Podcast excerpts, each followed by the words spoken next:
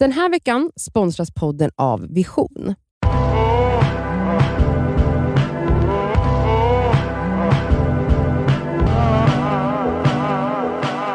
Det är fredag och det är sommar och vi har såklart fått en liten fredagsfråga. Mm. Ehm, först och främst, tack för att ni är mina bästa tjejor genom vått och torrt. Tack, tack. Nu till mitt problem.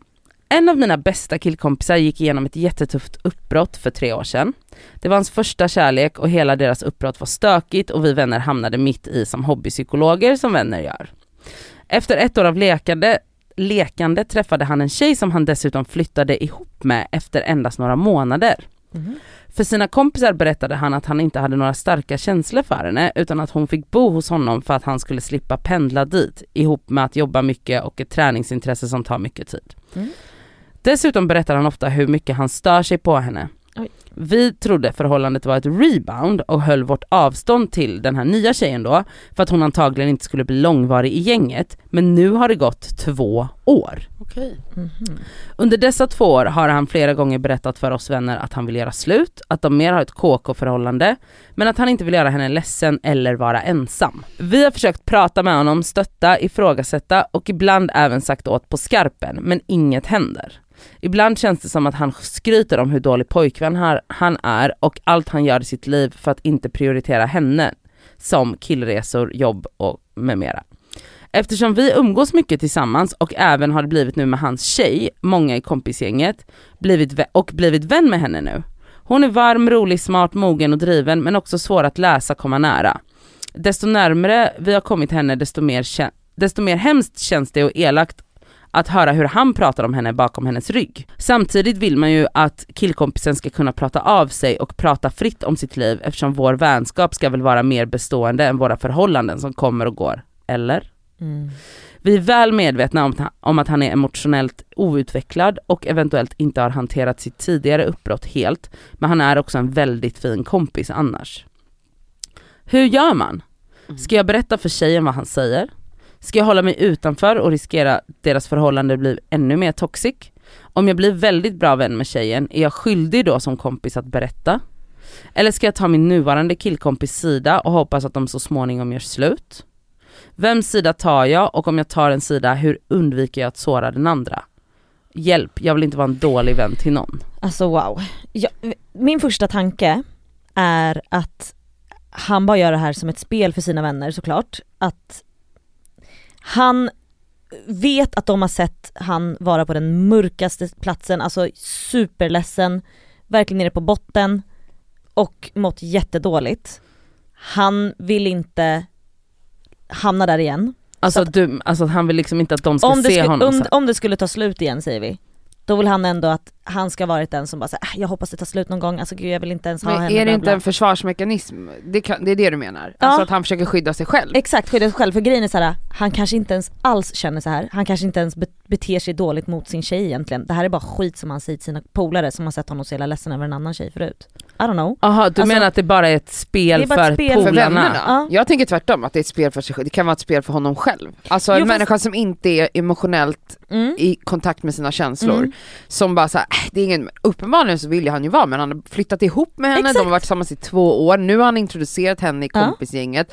Alltså det är så här, bra, alltså du Det- behöver inte vara ihop med Nej, henne. det är det jag Nej. menar. Jag tror inte ens att han, alltså, han kanske är världens mysigaste och de har världens härligaste förhållande hemma. Så kan det vara. Och att han bara Han spelar bara spelar, Allan? och, spelar alla med Nu sina sitter vi ju kompisar. och gissar. Ja, vi Ja men det är ju det som Sara går ut på. Men, alltså om vi utgår från bara vad den här tjejen som skriver brevet kan göra. Mm. Mm. Ja Alltså, exakt för det är ju det, för som, är problemet. Ja. här. Alltså det man får fortsätta göra som vän är ju bara tjata och tjata och tjata då. Ja. Alltså det är ju det man får göra. Och Ja. sen kan man ju komma till en punkt där man bara, jag pallar inte. Nu när du har lärt känna den här eh, tjejen också, jag, alltså om ni också är vänner, prata med henne om deras relation utan att göra det på ja, ett ja, ja. luskande sätt. Alltså så här, det finns ju alltid två perspektiv och två mynt Mm. av en story. Det är en relation som de två är i. Mm. Vad säger hon om relationen? Mm. Alltså, du kan ju fråga på ett sätt som inte alls är så här, men hur går det mellan er två? Mm. Är det, alltså, man kan ju ställa frågan helt neutralt. ja. Och verkligen fortsätta då med din killkompis att såhär, alltså hur mår du egentligen? Ja. För att såhär, det,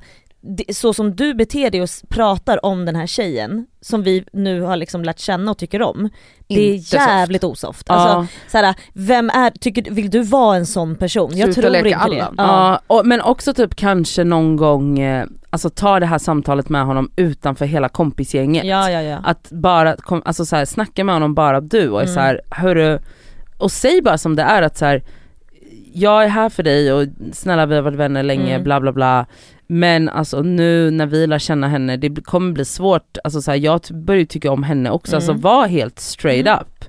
Men alltså fy fan vad svårt det är Mm. att eh, Men Alltså- också så här, varför är folk ihop? Alltså det här är ju min, en av mina värsta pet peeves. Alltså folk som är ihop bara för att vara ihop typ. Mm. Ja, bara för Så att, kanske det är här. ja. Mm. Alltså så kan det uppenbart också för vara. att så här, jag har svårt att tänka mig att om han, han ser kanske inte henne for the long run. nej. Annars så skulle han inte prata om henne på det här sättet. Nej. jag har Och svårt så att det. flytta ihop. Och då är det så här, men Alltså, snälla, varför måste du vara ihop med henne då? Nej det är sjukt. Alltså om du bara vill ha sex, ligg med någon annan. Ja. Alltså det är så lätt att Och få också sex. så taskigt att liksom utnyttja den här tjejen. Jättetaskigt. Nej, alltså jag skulle trycka på bara så här, lämna henne eller sluta prata om henne på det här sättet. Ja, för att såhär, jag gillar ingenting utav det. Om det är så att, för jag menar, de var vänner från början såhär, jag älskar dig, jag bryr mig om dig. Jag vill inte att du ska vara i ett förhållande där du bara slösar massa tid. Men alltså, Men också grej som- om du faktiskt gillar henne, om det är så att du skulle fan bli ledsen om hon faktiskt lämnar dig, sluta snacka skit om henne, vad Ja. fan håller du på med? Ja Alltså, men det är ofräscht. Men också, alltså det här är ju en grej med killkompisar som jag kan relatera till. Alltså killar är ju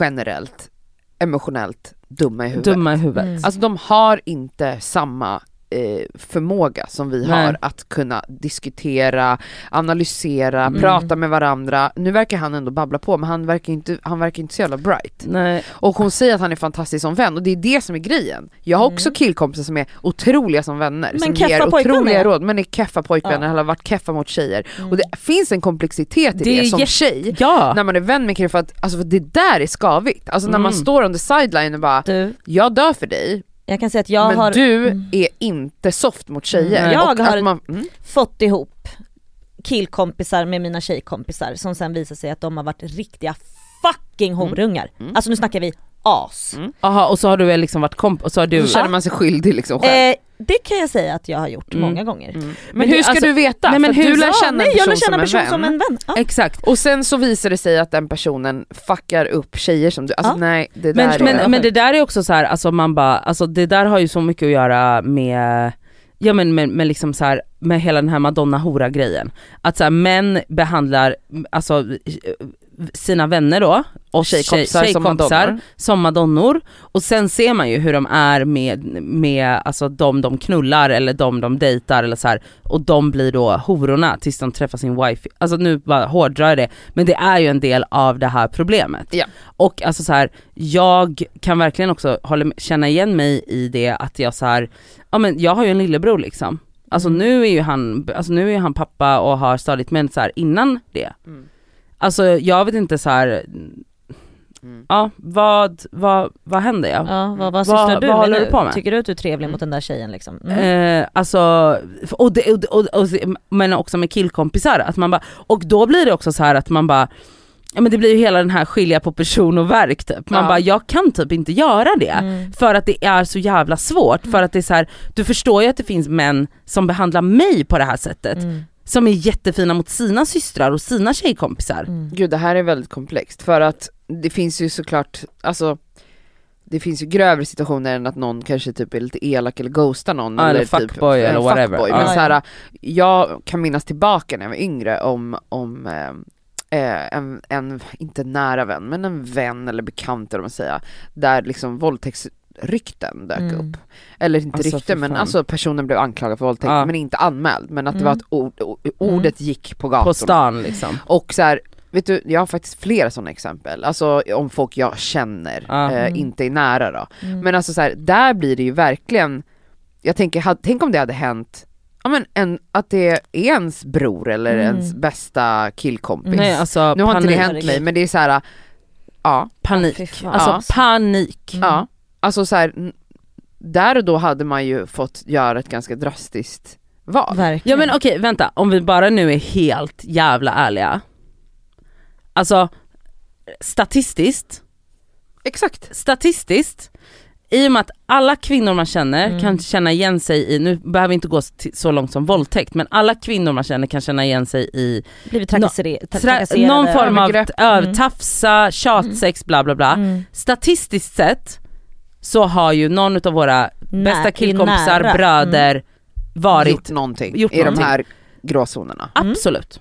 Alltså 100%. 100 procent. Mm. Och då blir det ju komplext och väldigt svårt när man går där och bara, nu går det här ryktet om den här personen och jag fortsätt, ska jag fortsätta hälsa på den här människan Mm. på gatorna? Det här är varför jag inte har straighta äh, män i mitt liv längre. Nej, man vill ha Alltså bögarna. riktigt, jag har bara homosexuella Mm. killkompisar. Man vill ha bögarna. Det är, det är, Alltså som jag är nära. Eller mina vänners partners. ja, Mm. det är cleanare. Alltså på riktigt. Nej men jag, Rensat upp har, ja, har man ju gjort. fattar man ju. Ja, och plus att killar är inte så jävla nice. Alltså förlåt men det är mycket roligare tjejkompisar. Ja, Ja, det är mycket roligare. mycket, mycket roligare. Men alltså fy fan, alltså jag, jag Alltså okej, alla mina, tillbaka, ki- alltså alla tillbaka mina, till den här frågan. Ja, nu Alltså så här, du måste, nu, alltså verkligen spårat, han har ju inte gjort något sånt men Vad eh, vi vet. Nej, exakt. Statist, statistiskt sett så har han säkert Han har det. nog det. Hon, hon går och anmäler honom Ring polisen.